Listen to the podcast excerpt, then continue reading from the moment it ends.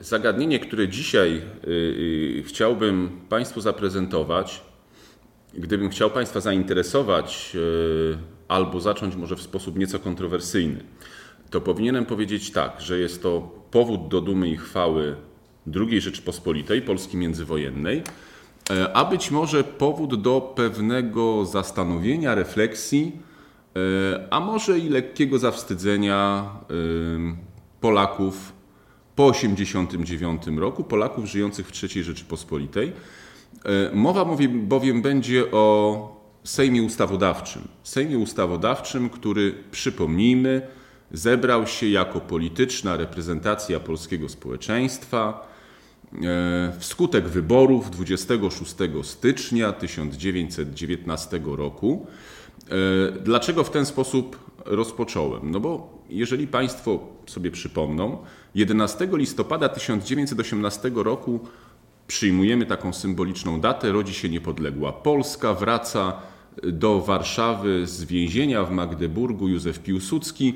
Jak wiemy, obejmuje oczywiście stanowisko tymczasowego e, naczelnika państwa. E, wcześniej przejmuje jeszcze władzę wojskową i władzę cywilną z rąk ustępującej Rady Regencyjnej. Powołuje również rząd Jędrzeja Moraczewskiego. E, I to, co nakazuje temu rządowi jako zadanie priorytetowe, E, to jest rozpisanie ordynacji wyborczej do Sejmu. Sejmu, który ma być reprezentatywny dla postaw, nastrojów e, polskiego społeczeństwa, różnych przecież środowisk politycznych walczących o głosy elektoratu, walczących o poparcie w polskim społeczeństwie. No i teraz wystarczy te dwie daty porównać z kalendarzem. 11 listopada 1918 roku rodzi się Polska, 26 stycznia 1919 roku mamy wybory do Sejmu Ustawodawczego. W warunkach, kiedy ziemie polskie, których jeszcze, które jeszcze nie są ukształtowane, otacza tak zwana płonąca granica, w warunkach, kiedy mamy do czynienia z powstaniem wielkopolskim, w warunkach, kiedy ze wschodu y, zagraża Y, odradzającemu się państwu y, polskiemu Armia Czerwona, zagrażają wojska sowieckie, kiedy przez Europę i przez ziemię polskie dopiero co przeszła niszcząca pierwsza wojna światowa. No to przypomnijmy, że po 1989 roku elitom politycznym wyłonienie reprezentatywnego Sejmu rzeczywiście w sposób demokratyczny zabrało znacznie więcej czasu. E, nie ponad dwa miesiące, ale jeżeli przyjmiemy, że takim pierwszym reprezentatywnym Sejmem był Sejm z roku 91, no to zabrało od 89 roku dwa e, lata, a więc znacznie e, dłużej. Oczywiście pytanie, dlaczego ten Sejm był tak szybko, ja bym użył nawet określenia ekspresowo potrzebny państwu polskiemu i Polakom? E, no z kilku powodów. E, tych powodów zresztą świadom był Piłsudski i to jest kolejny element, którego nie sposób pominąć. Mianowicie, jeżeli mówimy, że Piłsudski był, bo był autorem przewrotu majowego i rządów dyktatorskich po 26 roku, to równie zasadnie możemy go określić mianem ojca polskiej demokracji w roku 1919. To on nakazał rządowi Jędrzeja Muraczewskiego rozpisanie ordynacji wyborczej, kierując się kilkoma, e, kilkoma priorytetami. Po pierwsze, uważał, że e, społeczeństwo, które dopiero powstaje do niepodległego bytu, trzeba spoić instytucjonalnie z państwem polskim. No, nic tak by nie spoiło tego społeczeństwa właśnie jak udział w wyborach, świadomość, że ci, którzy rządzą na ziemiach polskich, e, zostali wybrani przez rodaków. To był pierwszy bardzo zasadniczy element, który trzeba y, podnieść. Element drugi y, to była oczywiście reprezentatywność władz II Rzeczypospolitej w obliczu konferencji pokojowej w Paryżu. Przypomnijmy, z jednej strony Józef Piłsudski i Roman Dmowski dochodzą do porozumienia, nie ma systemu dwuwładzy, nie można rozgrywać jednego obozu politycznego w Polsce przeciwko drugiemu, co mogłoby się przydarzyć podczas y, spotkań negocjacji w Paryżu. Z drugiej strony nikt nie może wysunąć zarzutu pod adresem państwa polskiego, że właściwie nie wiadomo, kto stoi na jego czele. Czy jest to ten samozwańczy naczelnik państwa, który przecież w latach I wojny światowej wojował u boku Niemiec i Austro-Węgier przeciwko Antancie, czy jest to Roman Dmowski, a więc wierny sojusznik Wielkiej Brytanii, Francji i Rosji, później również Stanów Zjednoczonych, ale równocześnie taki, który nie ma realnego przełożenia na dysponowanie władzą, na zarządzanie na ziemiach, y, na ziemiach polskich. To się udało. Sejm został wyłoniony i tutaj kolejny element, na który trzeba byłoby zwrócić uwagę, jaka była, proszę Państwa, frekwencja. Otóż udział w wyborach do Sejmu Ustawodawczego to społeczeństwo, przypomnijmy, w znacznym stopniu niepiśmienne, w znacznym stopniu przecież dopiero przyzwyczajające się do myśli o tym, że oto będzie niepodległa Polska, e, bierze udział w akcie wyborczym e, w około 80%. To jest około 78%. Tylu, tylu Polaków, tylu obywateli przyszłego państwa polskiego, bo nie tylko Polaków, e, poszło do wyborów 26 stycznia 1919 roku.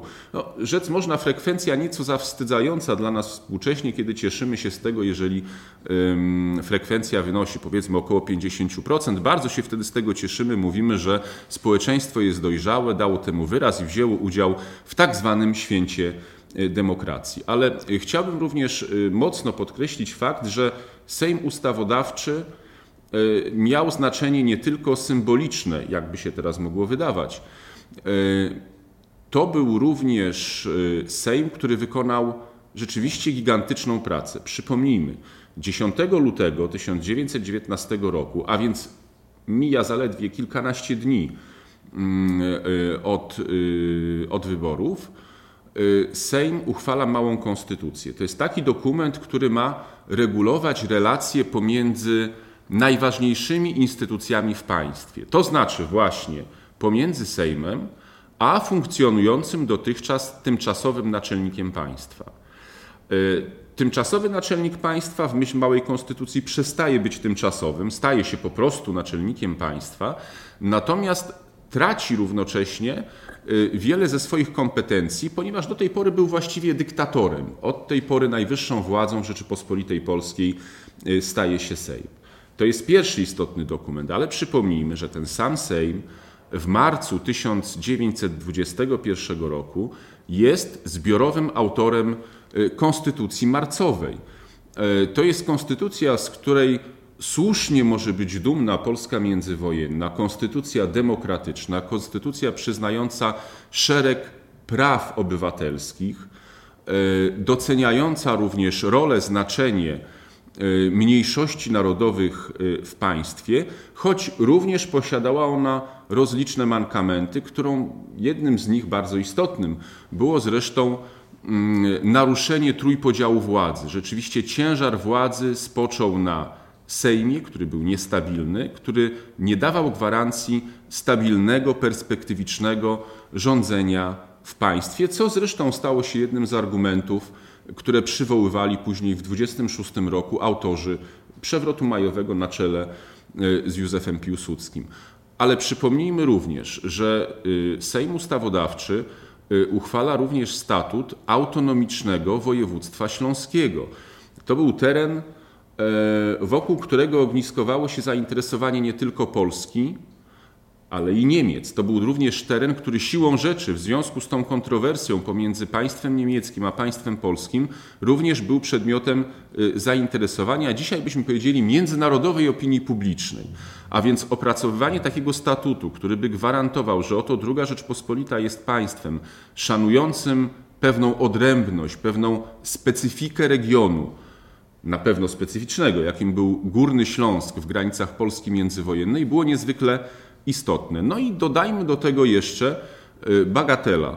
Około, dwa razy mogę powtórzyć tę liczbę, abyście Państwo ją dobrze zakonotowali, pół tysiąca, pięćset, pół tysiąca y, ustaw dotyczących kwestii ustrojowych, dotyczących kwestii politycznych, kwestii skarbowych, podatkowych, gospodarczych, które ten Sejm musiał przygotować, bo przypomnijmy, to jest taki czas, on funkcjonuje w latach 1919-1921-22, to jest taki czas, w którym budowane są zręby państwa polskiego. To państwo polskie, to państwo polskie jest klejone, jest spajane po 123 latach zaborów. To jest taki wysiłek założycielski, który ten Sejm y, ustawodawczy y, musiał wykonać. Y, Sejm Ustawodawczy był jednym z najbardziej pracowitych sejmów II Rzeczypospolitej. I przypomnijmy jeszcze w takim razie, kim byli główni bohaterowie, główni aktorzy, którzy w tym Sejmie mieli okazję działać.